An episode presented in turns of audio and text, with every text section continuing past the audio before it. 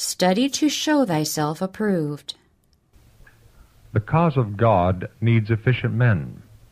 It needs men who are trained to do service as teachers and preachers. Men have labored with a measure of success who have had little training in school or college, but these might have attained a greater measure of success. They might have been more efficient laborers if at the very start they had acquired mental discipline.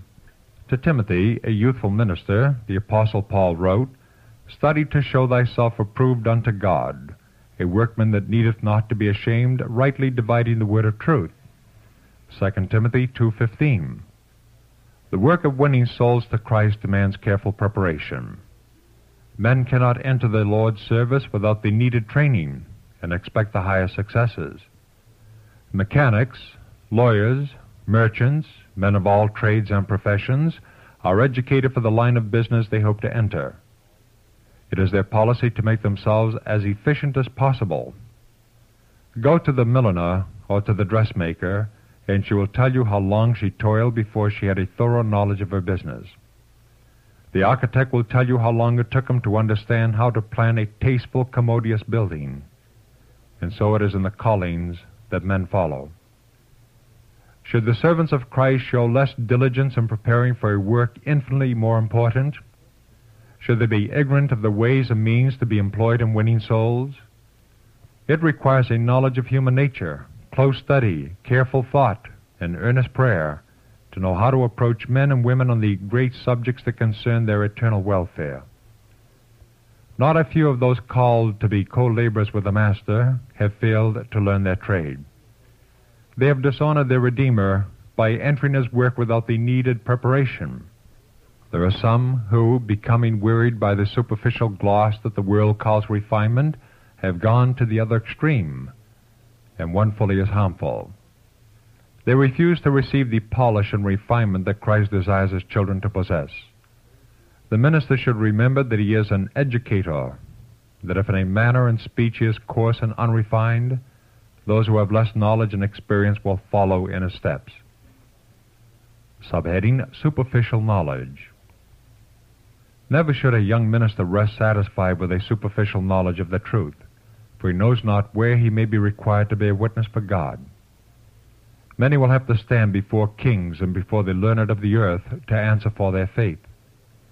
Those who have only a superficial understanding of the truth have failed to become workmen that need not be ashamed. They will be confused and will not be able clearly to expound the Scriptures. It is a lamentable fact that the advancement of the cause is hindered by the dearth of educated laborers. Many are wanting in moral and intellectual qualifications. They do not tax the mind. They do not dig for the hidden treasure. Because they only skim the surface, they gain only that knowledge which is to be found upon the surface. Do men think that they will be able, under pressure of circumstances, to step into an important position when they have neglected to train and discipline themselves for the work? Do they imagine that they can be polished instruments in the hands of God for the salvation of souls? if they have not used the opportunities placed at their command for obtaining a fitness for the work? The cause of God calls for all round men who can devise, plan, build up, and organize. And those who appreciate the probabilities and possibilities of work for this time will seek by earnest study to obtain all the knowledge they can from the Word to use in ministering to needy, sin sick souls. A minister should never think that he has learned enough and may now relax his efforts. His education should continue throughout his lifetime. Every day he should be learning and putting to use the knowledge gained. Let those who are in training for the ministry never forget that the preparation of the heart is of all the most important. No amount of mental culture or theological training can take the place of this. The bright beams of the Sun of Righteousness must shine into the heart of the worker and purify his life before light from the throne of God can shine through him to those in darkness. During the night, many scenes passed before me, and many points in reference to the work that we are to do for our Master, the Lord Jesus Christ, were made plain and clear.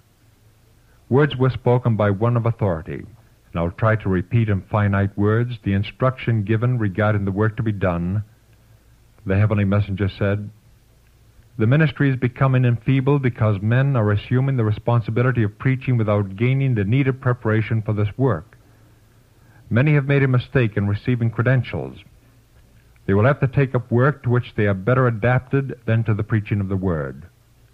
They are being paid from the tithe, but their efforts are feeble, and they should not continue to be paid from this fund. In many ways, the ministry is losing its sacred character. Those who are called to the ministry of the Word are to be true, self sacrificing laborers. God calls for men who realize that they must put forth earnest effort, men who bring thought, zeal, prudence, capability, and attributes of Christ's character into their labors. The saving of souls is a vast work which calls for the employment of every talent, every gift of grace. Those engaged in it should constantly increase in efficiency. They should have an earnest desire to strengthen their powers, knowing that they will be weak without a constantly increasing supply of grace. They should seek to attain larger and still larger results in their work. When this is the experience of our workers, fruit will be seen. Many souls will be won to the truth. Higher than the highest human thought can reach as God's ideal for his children. Godliness, Godlikeness, is the goal to be reached. Before the student here is opened a path of continual progress. He has an object to achieve, a standard to attain that includes everything good and pure and noble. He will advance as fast and as far as possible in every branch of true knowledge. Education, page 18.